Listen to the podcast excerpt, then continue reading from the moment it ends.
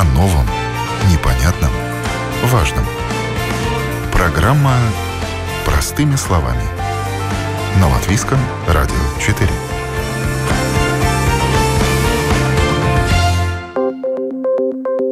Доброе утро, уважаемые радиослушатели. В эфире программа «Простыми словами» у микрофона Оксана Донич.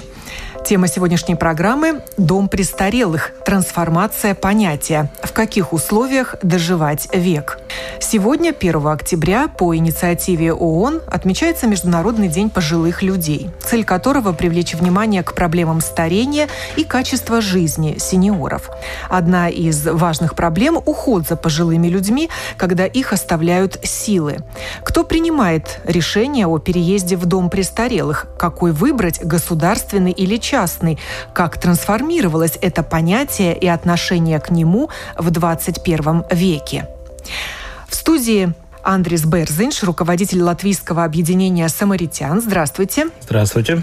И Наталья Михайлова Сивашко, социальный работник. До недавнего времени работала в Рижском центре социального ухода Мэшцемс, а с середины октября ее местом работы станет дом семейного типа для пожилых людей в Болдерае. Здравствуйте, Наталья. Доброе утро. Понятие «дом престарелых» еще можно встретить на просторах интернета.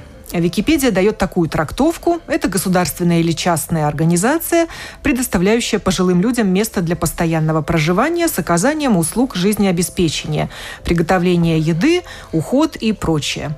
Во многих странах дом престарелых является одной из важнейших форм длительного стационарного пребывания пожилых людей. Но в Латвии мы используем другую терминологию. Мы называем такие дома центрами социального ухода, пансионатами, социальной реабилитации в том числе, домами семейного типа для пожилых людей. Почему же произошла дискредитация понятия «дом престарелых»? Почему сама эта фраза вызывает негативное отношение в обществе? Я думаю, что само понятие престарелый, наверное, не всем приятно вообще к себе применять, потому что люди, как правило, стареть не хотят не хотят быть вечно молодыми, поэтому понятию и такая коннотация. Но мне кажется, и вот слова, которые раньше там употреблялись, та же богадельня, да, они тоже приобрели свое такое отрицательное, нарицательное звучание именно в контексте, потому что, по сути, богадельня – это божье дело. Что тут плохого? Но сегодня мы таких слов не употребляем, и более того, мне самой не нравится говорить «дом престарелых», и пансионат даже для пожилых людей. Ну, не нравится нравится. Скорее, вот мы идем к тому, что наш век такой, может быть, оголтелой политкорректности, мы употребляем слова «дом» ближе, да, и сейчас у нас установка на какой-то такой вот семейного типа, чтобы деинституционализация, вот это слово трудно выговариваемое, тоже модное, да, сейчас, чтобы люди жили вот этот отрезок своей жизни в таких наиболее комфортных условиях для них, приближенных к семейным. Почему такое отношение к дому престарелых и к богадельне уничижительное? Что люди знают о таких центрах для пожилых людей? У меня э, русский язык очень хороший, но не родной, потому в тонкости терминологии вглубляться мне будет сложно, но я, я могу просто коротко объяснить, как это тематика вообще развивалась э, в протяжении веков уже, потому что, ну, действительно, в Средневековье это занималось в большинстве случаев церкви. Люди, которые уже такого возраста, чтобы они сами за собой не могли ухаживать, за ними ухаживали в семье. То есть они, в принципе, не могли попасть в какой-то такой дом особенный для этой группы. Э, в такие дома у церквей попадали в основном люди, которые с неизлечимыми заболеваниями. Их, кстати, было очень мало. И развитие идеи пансионатов или центров ухода вообще начиналось с больниц. И весь этот э, подход, который и мы в Латвии, и не только во всем мире люди прошли, это когда быть старым или быть пожилым, это считалось типа болезни, когда человек просто продолжал продолжает жить, но он как бы болен. И весь подход, весь принцип содержания, уход, как вообще люди там жили, это все еще есть. Не только у нас, это во всем мире. Так что это такой немножко улучшенный подход больницы, когда мы в 7 часов просыпаемся, у нас э, утренние процедуры, там покушали, э, помылись, и тогда уже живем день, да, и болеем. И это во всем мире меняется, потому что мы живем дольше, это хорошо, мы живем э, здоровее, это по-разному, но мы рано или поздно подходим к этой границе, что есть ситуация, когда мы уже сами не справляемся или наши родные сами не справляемся, тогда надо принимать решения. Но тогда уже этих решений много. И то, что мы сейчас хотим поменять терминологию, найти получше, мы думаем в том направлении, что быть старым, быть пожилым, ничего такого особенного, плохого не подразумевается. Это нормальное состояние, и людям в разных ситуациях надо дать возможность жить по возможности долго, так что и мы еще по возможности хорошо. Да. И на склоне. Но это, это мы Но, а воспринимаем какие... не как болезнь, это как нормальный процесс жизни. А какие стереотипы существуют в обществе о таких домах, о таких центрах социального ухода? Ну, один из стереотипов – это то, что туда вообще стыдно отдавать э, своего близкого человека. То есть я, например, с этим сталкиваюсь. Каждый второй комментарий там в тех же соцсетях под какой-нибудь статьей, да как вообще, да вот докатились, раньше никогда, да вот сейчас отдать своего близкого. Ну, вот один из таких стереотипов. Ну, второй, то, что там все лежат заброшенные, несчастные и так далее. Ну, по-разному, конечно, бывает. Я не могу сказать, что у нас там эта отрасль прямо вот процветает и, и все. Но, тем не менее, сейчас, как я вижу, во всяком случае, по своему опыту работы в Мэшцемсе, я могу сказать, что у нас стремятся к тому, чтобы ну, эта профессия, вот АПРУ ПТС, она все более приобретала какие-то европейские стандарты, и требования растут, с одной стороны, и условия работы улучшаются, да, вот, ну, я понимаю, что она по-прежнему одна из самых низкооплачиваемых, эта работа, но, тем не менее, вот как-то все идет немножко вперед, и это приятно. И люди не лежат прям заброшенные. У нас есть случаи, когда, например, из больниц поступали люди в таком состоянии, там, из пролежнями или из собственных домов тоже, вот, а в пансионатах их выхаживали, и они вот до сих пор мне на глазах немало таких Там-то как раз прошло. и обеспечивают должный уход, чего, может ну, быть, да. в силу разных причин не могли обеспечить родственники на дому. Да, такое есть. Да. Продолжите тему стереотипов, Андрес. К вам наверняка тоже приходят, принимая уже решение отдать человека или самому перейти уже в другой дом, разные вопросы задают люди, которые, может быть, странными кажутся для вас. Но все это от недостатка информации. Ну, живем мы в стереотипах. Один из стереотипов, э, что если кто-то это обеспечивает, это тот же город, тогда это будет очень плохого уровня. Будут экономить на все. Да, будет очень плохо, будет самое такое скудное, и кушать плохо, и жить э, неудобно и так далее. Но это не соответствует действительности, потому что, ну, конечно, тоже можем говорить, что центр разный, и ситуации разные, но в большинстве случаев я бы сказал, что люди там, работники заботливые, и, конечно, помещение надо бы улучшать все время, но бывает так, что в центрах даже лучше и спокойнее, чем дома или с родственники, которые не хотят на это обращать внимание. Так что каждая ситуация немножко отличается, но я бы сказал, что те стереотипы, которые в головах есть, что вот туда надо обращаться только в крайнем случае, когда уже никак.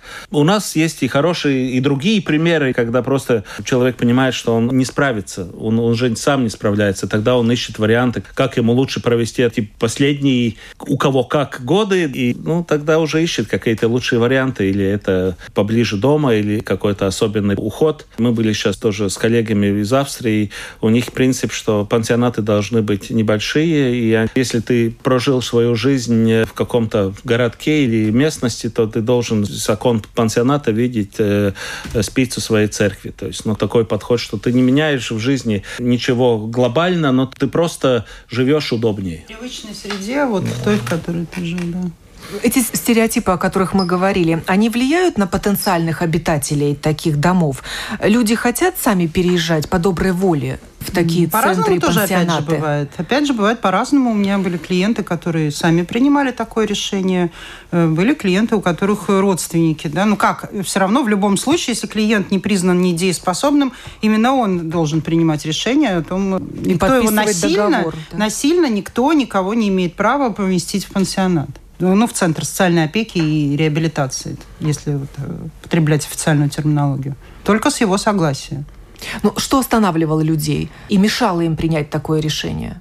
Страхи Ну, тяжело пожилому человеку по разным причинам перемещаться. Из одной комнаты в другую тяжело переместиться. Допустим, ремонт проводится в соседней комнате, и надо перевести вот этих э, там двух человек, допустим, в другую. Это целая трагедия бывает, разыгрывается, целая драма, что мы со своими тут этими всеми вещами, фотографиями, там ничего не потеряете, не дай бог, там мою юбку или мою кофту кто-то потеряет. Это нормально для пожилого человека, он привыкает к этим вещам, он настолько э, срастается с ними, что нужно нужно быть очень тактичным при вот этих вот перемещениях. А тут речь идет о смене места жительства, конечно. Да. Этот вопрос может только возникнуть у человека, у которого нет опыта совместной жизни с людьми, скажем, возраста 80 плюс. Так что, ну, я это вижу у себя дома каждый день, и я понимаю, что человека нельзя просто так вырвать с корнями и переместить куда-то. Это большое решение, и это решение не просто принимается, это действительно надо иметь хороший повод, чтобы такое решение принять. Но это осознанное решение этих людей, которые будут жить в центрах социального угу. ухода и пансионатах, или решение их родственников? Это зависит от того, в каком состоянии находится человек. Это осознанное решение всех в том числе и родственников, которые понимают, что, как вот Андрес сказал, они не справляются уже, то есть и человек может стать опасен и для себя, и для окружающих. И также и человека тоже. Но если человек уже в таком состоянии, что он здесь я помню, а здесь я не помню, то, может быть, он и не всегда может вот так адекватно принять такое решение. Поэтому это совместный такой коллективный договор, можно сказать. Ну, в большинстве случаев все равно люди остаются дома и стараются этот уход да. организовывать дома и своими силами или силами социальных э, служб. Но первые, которые с этим сталкиваются, и первые, которые вообще заботятся, это действительно семьи, да. Так что родственники, которые вместе. Но бывают случаи, когда родственники далеко, бывают разные случаи, человек долго живет один. Но в любом случае это такое сильное и большое решение поменять место жительства уже в таком возрасте и понять, понять, что вот там будет лучше, потому что да. Не хочется просто от одного стереотипа к другому кидаться, что вот у нас был такой стереотип, что ой, пансионат, сдать в пансионат родители – это какой-то ужас. К другому стереотипу, что всех только надо, туда, да. да, всех туда, как вот состарился на эту, на Раяму там или куда в лес, mm. да. Нет, но это, Нет, это, это да, сам термин сдать, сдать тоже такой... Сдать, да, да, но это вот я тоже употребляю вот эти не, не, Неприятный термин угу. сдать, потому что сдать бутылки ну, можно, да, но сдать человека никак нельзя, и мы занимаемся и уходом дома, и тоже у нас два пансионата. Не очень не нравится, когда родственники это решение хотят э, навязать, потому что это решить mm-hmm. должен сам человек, потому что если такое навязанное решение, вот тебе обязательно надо это делать, и он не соглашается, тогда это будет всем обида будет... до конца дней. Да, но мы знаем, что после измены в своих повседневной жизни очень много людей просто уходят из жизни в первые полгода, потому что они действительно вырваны с корнями, и они не принимают mm-hmm. эту ситуацию как нормальную. Так что это очень деликатный вопрос, и его надо принимать очень задумчиво и не спеша. Не торопясь, да. да. Как принимаются такие решения? После консультации с семейным врачом и социальной службой? В какой-то момент ты понимаешь, что его надо принимать. А то, что вы упомянули семейного врача, это нужно для того, чтобы человека перевести на... Я пытаюсь, кстати, угу. подобрать политкорректное слово. Вместо меня... сдати, да? Да. Ну, как все говорят.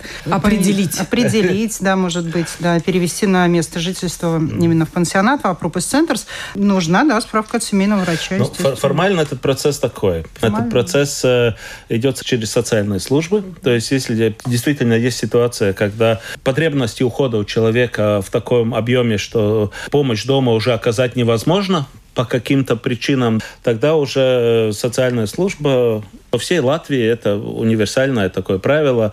Приходят домой, оценивают ситуацию, оценивают нужную необходимость социальных уходов. И если эту помощь уже нельзя оказать дома или по каким-то принципам, э, тогда уже один из решений, который может приниматься социальными службами, что необходимо место в центре социального ухода. Э, тогда берется справка врача, что нет контраиндикации для проживания, все возможно, потому что есть там тоже пансионаты с разным наклоном есть и для незрячих, есть и там для... Душевнобольных. Да, ну, есть и разные. В принципе, эти идут через социальную службу, потом семейный врач, конечно. И вопрос просто, как потом э, идет оплата за эти услуги пансионата. А каким критериям должен удовлетворять человек, чтобы получить направление в Центр социального ухода? У него должен быть медицинский диагноз? Нет. Один из критериев, если человеку необходимо 35 часов ухода в неделю и более, тогда человеку необходимо долгосрочное, если, если круглосуточно. С формальной точки зрения, это идет социальных служб. Каждое самоуправление определяет эти границы, как они могут себе позволить, потому что часть э, средств, которые платятся за Центр социального ухода, идет из, из средств самоуправления, и тогда уже самоуправление каждый может определить ту границу. В Риге это 35 часов, в сельской местности это бывает и, и часы поменьше.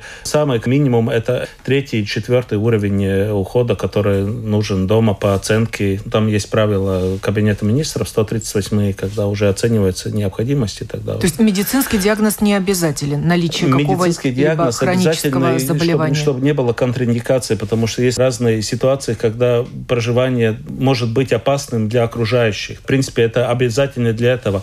Семейный врач будет знать лучше, конечно, но лучше к нему обратиться, потому что там есть разные виды помощи, которые он может организовать. Тот же медицинский уход дома. Семейный врач может помочь э, или он обязан продвигать вопрос об инвалидности, потому что если у человека есть какие-то необходимые необходимости в большем объеме, тогда уже это вопрос инвалидности, там есть пособие по особенному уходу, там разные решения, это не только пансионат, всегда надо обращаться и в социальную службу, и к семейному врачу, потому что каждый из них отвечает за какую-то свою тему, со свои вопросы. На телефонной связи со студией Латвийского радио Ольга Суконникова, которая готова поделиться своим опытом. Ольга, вам пришлось определить бабушку в Центр социального ухода. Почему вы приняли такое решение и как трудно оно вам далось? А, далось оно не просто, но оно оказалось единственно возможным, когда мы осознали, что больше наша бабушка не может находиться без постоянного присмотра. У нее болезнь Альцгеймера, и мы не можем ей обеспечить все то, чего она достойна сами своими силами. В каком возрасте это произошло? А, ей было 84 года. Э, столкнулась ли ваша семья с негативным отношением общества, друзей, знакомых? Конечно, такие люди были и говорили всякие нелестные вещи, но я поняла, что только человек, который непосредственно сталкивается с такой проблемой помещения родственника в Центр социального ухода, а не знает об этом понаслышке, э, может оценить э, не только минусы, но и несомненные плюсы такого решения. У вас даже, Ольга, был порыв э, изложить эту историю в Фейсбуке, где вы очень подробно описывали все шаги и можно сказать, даже советовали людям, как эти решения принимать, что не стоит бояться центров социального ухода и пансионатов. А, да, действительно, я решила поделиться своим опытом и получила очень много благодарности от людей, которые вообще не знали, что подобным образом эту проблему можно решить, потому что у нас бытует масса стереотипов о том, что понести человека в центр социального ухода – это буквально на саночках свести в лес и бросить. Но это не так. Я продолжаю писать на эту тему и консультировать людей, которые обращаются ко мне в личных э, сообщениях, потому что эта проблема, она глобальная, и людей с подобными сложностями в семье очень много. А как выбиралось место, где будет э, жить ваша бабушка? Мы изначально отмели для себя государственные пансионаты, потому что с ними приходилось иметь дело. Я не могу сказать, что это однозначно очень плохо, вот, но так как мы посетили несколько мест, в том числе и государственные пансионаты, мы решили, что для нашей бабушки а, частная услуга будет лучше, потому что когда мы приехали в тот пансионат, в котором она находится сейчас, было абсолютное ощущение, что это очень хорошая гостиница. Это вообще не выглядело как медицинское учреждение. Ну и, конечно, отношение персонала тоже сыграло свою роль. А, мы приняли решение. А, там она находится уже три года, и я до сих пор могу сказать только лучшие слова – о руководстве и персонале этого пансионата. А ей сразу там понравилось? Вы знаете, э, мне сложно сказать, так как она не вполне в себе, вот, и она уже никого не узнает, а, я могу судить только по ее улыбке, ее внешнему виду. Выглядит она очень хорошо, аппетит у нее очень хороший, И что очень немаловажно, людей там социализируют. Это то, чего мы не можем обеспечить ей дома. Не только общение, даже человеку, который, собственно, живет уже в каком-то своем мире. А, это и концерты, это и визиты, это и необходимая врачебная помощь, это и парикмахеры, и мастера педикюра, маникюра. Это все то, что обеспечивается на месте. Это очень важно. Я думаю, что мы действительно сделали для нее лучшее, что было возможно на тот момент. Ольга, оставайтесь с нами на линии. Еще раз назову гостей в студии. Это Андрес Берзинш, руководитель Латвийского объединения «Самаритян» и Наталья Михайлова-Сивашко, социальный работник или работник по уходу, как правильно назвать работник вашу... социальной сферы, можно Да, быть. работник социальной сферы, правильно так назовем. Мы уже услышали, что есть государственные центры социального ухода, а есть частные. Какое решение принять? Чем они кардинально отличаются? Наверное, скажем так, есть э, самоуправленческие и частные, потому что государственные, они оказывают очень специфический уход для людей с умственной осталось, ну, то есть действительно очень специфические центры. Скажем так, чем они отличаются? Наверное, мотивацией э, хозяев, которые такие центры делают, и подбором людей, и таким отношением к повседневной работе. А финансирование у них, в принципе, одинаковое, и средства у них скажем так, у государственных даже лучше, чем у частных. Частный пансионат или пансионат э, не государственная организация, потому что очень много оказывают социальных услуг. Они, в принципе, делают такой центр уже с какой-то немножко мотивацией. Это тоже несет имя организации или это несет имя человека, которым занимаются. Люди, которые там работают, немножко тоже дополнительную мотивацию получают, что вот это отношение к работе. А так они, в принципе, должны соответствовать все одинаковым требованиям кабинета министров, одинаковым требованиям гигиены и остального. И... Есть кардинальная разница, вам вопрос, Наталья, Я- между государственными и частными центрами? Я успела поработать и в частных, и в самоуправленческом пансионате.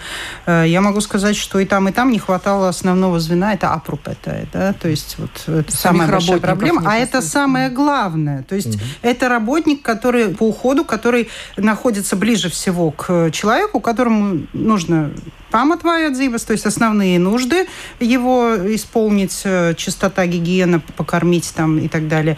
И плюс еще ты и психолог, ты и, не знаю, жилетка, и все что угодно, да, то есть ты самый близкий человек. Вот этих людей не хватает. И зачастую там работают люди, которым нельзя работать с людьми к сожалению. Это мое самое глубокое убеждение. Вот эту проблему надо решать, потому что мы должны думать о качественном уходе за людьми. И за тем, кто за нами, в конце концов, будет ухаживать тоже на старости лет. Да. Но это тоже вопрос финансов, потому что финансы подходят одинаково. Я в своей жизни видел несколько очень хороших примеров частного и, кстати, очень плохих примеров частного, где просто частный владелец вынимает все деньги, которые приходят для своих нужд. Есть очень хорошие примеры самоуправленческих, и есть не очень хорошие примеры самоуправленческих, где действительно отношение плохое. Так что это вопрос э, руководителя, вопрос э, хозяина, вопрос э, людей, отношения, потому что финансы действительно у нас примерно одинаковые, и их не достает, и не достает, кстати, для самого основного, для людей, которые занимаются уходом В 1997 году был создан Центр социального ухода Пардаугова, да. Которым и занимается Латвийское объединение самаритян, но при финансовой поддержке Рижской думы. Ну, Я могу объяснить, как финансируются вообще услуги пансионата. У нас за социальные услуги в Латвии, не только в Латвии, это такой принцип, за социальные услуги первым, кто платит, это платит сам человек. Он платит со своей пенсии, какая у него есть.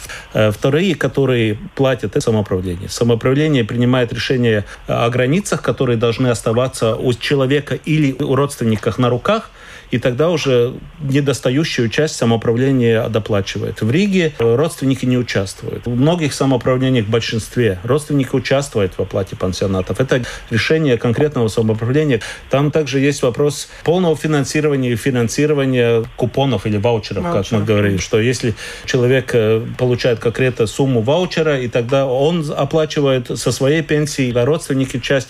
Так что это финансирование с разных Источников. источников сходится. Вопрос был насчет нашего пансионата Пардаугова. У нас организация «Самаритян» 800 работников, у нас очень много социальных центров и два пансионата, один в Риге, другой в Венспилсе. Мы, кстати, одни из тех, которые развиваем тему пансионатов четвертого поколения, то есть пансионатов э, семейного типа. И в декабре у нас заканчивается строительство. Этот проект, который мы делали в продолжении последних пяти лет, ну, сейчас у нас завершится. Я уже сейчас знаю, что он будет лучше, чем все остальное, что у нас есть у нас, самаритян. Но все еще не то, что я бы хотел в идеале. То есть вы строите пансионат? Мы строим сейчас. Это долгий процесс, поскольку проектирование, строительство, там все требования такое. В Риге? В Риге. Ольга, вопрос к вам. Это стереотип, что частный пансионат – это дорого? Или это правда? Я согласна с представителем самаритян, что это стереотип. И, собственно, поэтому я так подробно описывала свой опыт. Все считают, что чтобы поместить человека в частный пансионат, ты должен выложить немедленно кучу денег. Тут очень важно сотрудничать с соцслужбой, потому что, по меньшей мере, в Риге, как правильно было отмечено, она действительно участвует в покрытии частичном стоимости проживания, поэтому, что касается нашей бабушки, мы получаем как дотацию Рижской думы, так туда уходит ее пенсия, и те деньги, которые доплачиваем мы, они на общем фоне, в общем-то, не очень существенные. Так что да, мой ответ – это скорее стереотип. Главное – обратиться в соцслужбу и получить всю необходимую информацию и помощь. Дома семейного типа для пожилых людей – это альтернатива существующим центрам социального ухода на сегодняшний день, ну, Наталья? Один из видов, скажем так, э, более же современный, более продвинутый, то, о чем мы говорили в начале, о том, что человек должен жить в привычной среде максимально. И вот этот процесс э, деинституционализации, как раз вот это вот один из моментов. Да, там меньшее количество людей, ну, не таких что ли, официальных, казенных, может быть, условиях. Вот обычно мы привыкли, что большие пансионаты – это коридор длинный с вот комнатками, ну, такого общежитского типа. Ну, да? скажем так, это друг друга не исключает, но не исключает. семейного типа – это все те же требования к пансионату, какие есть на данный момент mm-hmm. привычные там и по гигиене, и по питанию, и по социальной реабилитации, по всему, что только есть. То есть там все то же самое, но Самое большое отличие это, по крайней мере, как мы это предлагали, как это вработано уже в рижских э, установках, что это принцип э, работы самого учреждения, потому что не человека подстраивают под э, ритм жизни учреждения, то есть, ну, в 7 часов его будят, потом моют, потом дают кушать, потом оставляют, а люди, которые там живут, они подстраиваются под человека. Ну, конечно, в случае бывают разные, но у тебя есть место, где ты спишь, и место, где вы общаетесь вместе. Если у тебя личное пространство, есть пространство, где ты можешь общаться с другими, если имеешь такое желание. У нас будет в основном единичные комнаты с санузлом. Есть общая, ну, жилая комната, где человек, который занимается, который как дочка, как внучка, который живет с ними, который делает какие-то повседневные дела, пьет чай, немножко Общаются так... вместе, да, сидят в гостиной, устроено смотрят по, по-иному все это. Какие-то занятия проводятся, то есть э, такое совместное времяпровождение, да, вот как в хорошей ну, семье. Это не сказать. исключает то, что надо да. кушать, надо тот же памперс менять, но не исключает э, особенности ухода, но это немножко другой подход э, ухода, и это объективно стоит немножко дороже. Ну, это направление, в котором мы идем. Но есть, конечно, и пятого уровня, и шестого еще в мире, так что мы Но еще это направление не, не дошли. для для состоятельных людей или состоятельных родственников человека, который будет жить в доме семейного типа? Нет, ну вот, Нет. Э, как уже говорили, что софинансирование Рижской думы в домах семейного типа составляет до 640 евро в месяц, плюс идет пенсия, и в зависимости от того, какой уровень ухода нужен человеку, родственники либо доплачивают, либо в зависимости от того, какая у него пенсия, может, у него пенсия очень высокая, ему угу. ничего не надо доплачивать. Ну, такая ситуация. Но если взять ситуацию, когда человек просто вот хочет своего своего пожилого родственника, или пожилой родственник не против, да, переехать, вот, но у него нет там направления от Рижской думы и прочих, скажем, соответствующих критериев, то, конечно, ему тогда полную стоимость надо платить, это понятно. Но если речь идет о случае, когда все оплачено и со всех сторон, то... Ольга, когда вы принимали это решение, выбор был Достаточно ли в Латвии таких центров социального ухода, пансионатов или вот домов семейного типа для пожилых? Я считаю, что в этой сфере есть еще огромное поле для деятельности, потому что, на мой взгляд, о меньшей мере в частном секторе до сих пор таких пансионатов еще очень мало, и для развития и хорошей конкуренции, и хорошей услуги, мне кажется, их могло бы быть в разы больше. Мы выбрали лучшее для нас того, что было доступно на данный момент. И очень правильно сказала Наташа, так как у нас были все соответствующие диагнозы, мы получили максимальное софинансирование Рижской думы, туда отправилась бабушкина пенсия, и, как я говорила, доплата за эту услугу, хорошую услугу, она весьма незначительна. Наталья, вы многому научились в Центре социального ухода Межциемс, но все-таки решили перейти на работу в частный сектор, в дом семейного типа для пожилых людей? Ну, не то чтобы решила, это, скажем так, это часть моего плана наполеоновского. Нет, ну, на самом деле, в Мэшцемс это была очень приятная работа. Ну, в смысле, в том плане, что в хорошем коллективе, с целеустремленным директором и отличными коллегами. Но это был этап моей жизни. В принципе, мне всегда хотелось э, открывать частный пансионат. И вот такая возможность мне предоставилась. Э, мы с подругой это делаем в ближайшее время. Надеюсь, все получится. Постучим. То есть вы выступаете компаньоном в этом бизнесе? Да, так получилось.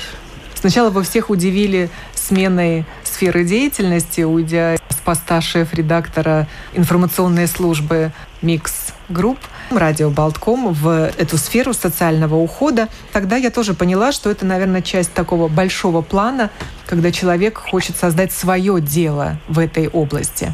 Мне просто хочется изменить э, стереотип по отношению к пожилым людям. Я очень давно об этом думаю, уже лет пять. Э, может быть, потому что сама тоже, в общем, иду в том направлении, в котором мы все идем. У всех у нас один путь. И мне очень хочется, чтобы у нас вот эта вот граница, за которой там 65 плюс, э, вот эти люди, мы их перестаем видеть, то есть общество. Где-то там пропадает какой-то человек, куда-то там, а что с ним там, что он делает?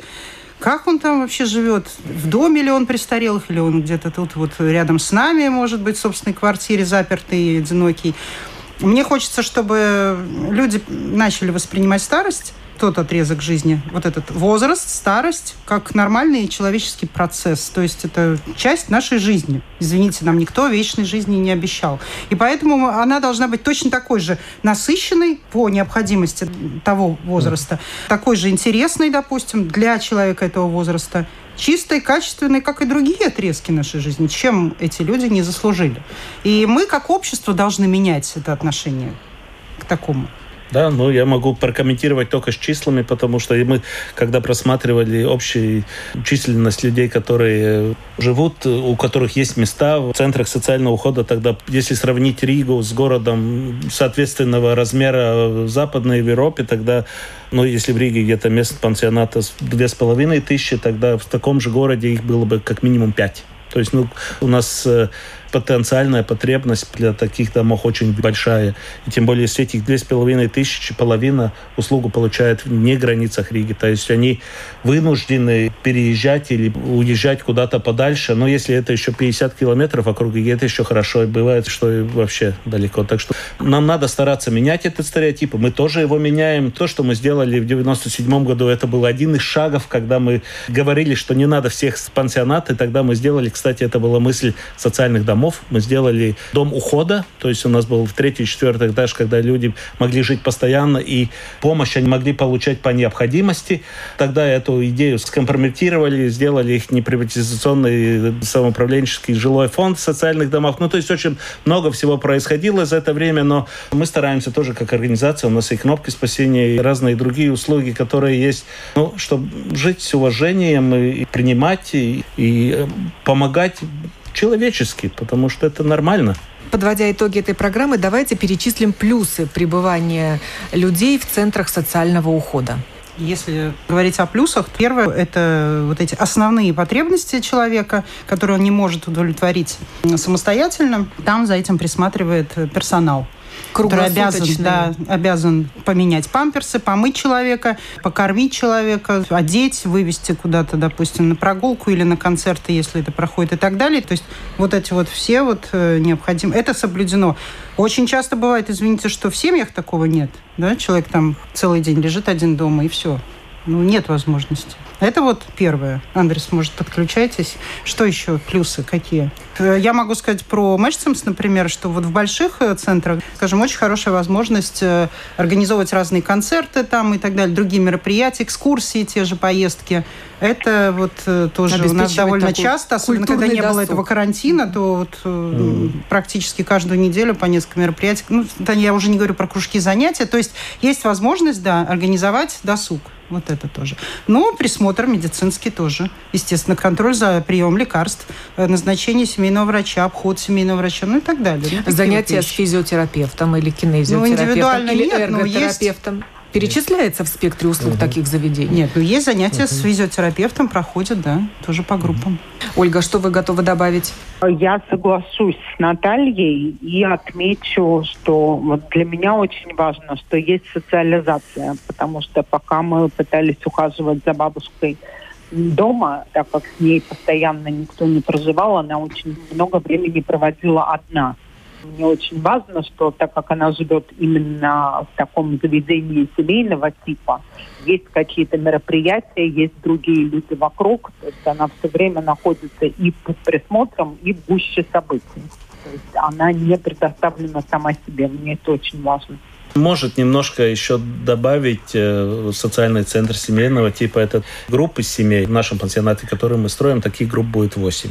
И мы будем смотреть на эти группы, как каждая за отдельную какой-то потенциальная семья. Им должно понятно, приятно быть вместе то, что бывало, или то, что одно из таких минусов центров э, социального ухода, которые общего плана, с больничного типа, что как бы там идет очередь, и очередь первый, второй, третий, и ты можешь попасть с человеком вместе, с которым ты, в общем, не хочешь общаться. Тут тоже это один из принципов, когда надо смотреть, как люди просто контактируют, потому что люди тоже разные. Есть, которые действительно хотят только телевизор смотреть, есть, которые общаются. И очень многим людям, которые приходят в социальный центр, общения как раз и не хватало. Они долгое время были одни. У нас в случае ухода дома, когда человек почти годами видел только человек, который с магазина приезжает. Так что, в принципе, социализация, возможность общаться, возможность общаться с приятными mm-hmm. людьми, это очень важно. Ну и все и в домах семейного типа, конечно, mm-hmm. вот этот индивидуальный подход, вот то, о чем Андрес сказал, ты имеешь возможность, у тебя больше времени на то, чтобы каждому клиенту отдельно уделить внимание и обеспечить ему вот и психологический комфорт, не только вот эту смену памперсов и пама твоя тебе, да. А в домах семейного типа люди живут одни в своих комнатах поодиночке или это Есть требования к домам проживание? семейного типа, точно так же, они есть разные, и э, от одного человека до трех, то есть больше трех человек в одной комнате в домах семейного типа нельзя проживать. Ну да, у нас то, что мы строим, там будет 60% по одному и остальные по два, но это всегда такой вопрос. У нас там один санузел и две комнаты, так что ну, это тоже один или два. Мой опыт показывает, что не всегда хорошо одному. Да, да, не да. всегда. Это тоже такое решение. Бывает, бывает ситуация, когда человек даже очень хочет быть с кем-то вместе. У нас, например, не все стоят в очереди на одноместный номер. Есть люди, которые хотят вот именно со своей соседкой жить. Ольга, а ваша бабушка? А моя бабушка живет с соседкой. И я очень рада, что она не одна, потому что они друг за другом приглядывают. Угу. И правильно сказала насчет индивидуального подхода. Я была очень э, растрогана. Совсем недавно у бабушки был день рождения. Руководство пансионата прислало мне видео о том, когда же в это ковидное время ей презентовали тортик – сыграли на аккордеоне и поздравили обитателей пансионата. Это было очень трогательно, очень приятно. Когда в пансионате вот ограниченное количество людей, да, и больше возможности ухаживать, такие вот приятные вещи, они более возможны, чем в большом крупном пансионате. Это совершенно верно. Согласен. Это вопрос Вот так люди обретают вторую семью. Ну, я не сторонник там каких-то высокопарных слов. Главное, чтобы было уютно, комфортно и нормально, да. Мы все живем там и с соседями. Ну, главное, чтобы вот это вот была гармония какая-то душевная и спокойно человеку было. А визиты родственников, они помогают адаптации или мешают? По-разному бывает, вы знаете. Лучше бы не приезжали. Нет, ну почему? Ну, во-первых, сейчас в эпоху ковида у нас все эти ограничения соответствующие очень строго. И я вам скажу, это, конечно, ужасно вообще, вот этот ковид. И, ну, вот я не знаю, как, я думаю, что у коллеги тоже, но то, что происходит с людьми в закрытом вот в этом пространстве, это, это ужасно. Я не могу дождаться, когда наконец кончится этот карантин. Я не могу дождаться. Они просто уже, они уже вот в этом собственном соку, мы уже и так, и сяк пытаемся как-то их развлечь и вывести куда-то и так, но это все равно очень ограничено по сравнению с тем, что они могли. Благодарю участников сегодняшней программы Андриса Берзинш, руководителя Латвийского объединения «Самаритян», Наталью Михайлову Сивашко, специалиста сферы социального ухода, и Ольгу Суконникову, которая поделилась личным опытом. Говорили мы сегодня о доме престарелых, о трансформации этого понятия, в каких условиях доживать век, и рассматривали разные варианты проживания таких людей, которых оставляют силы. Программу подготовила и провела Оксана Донич. Желаю всем хорошего дня. О новом, непонятном, важном. Простыми словами. На Латвийском радио 4.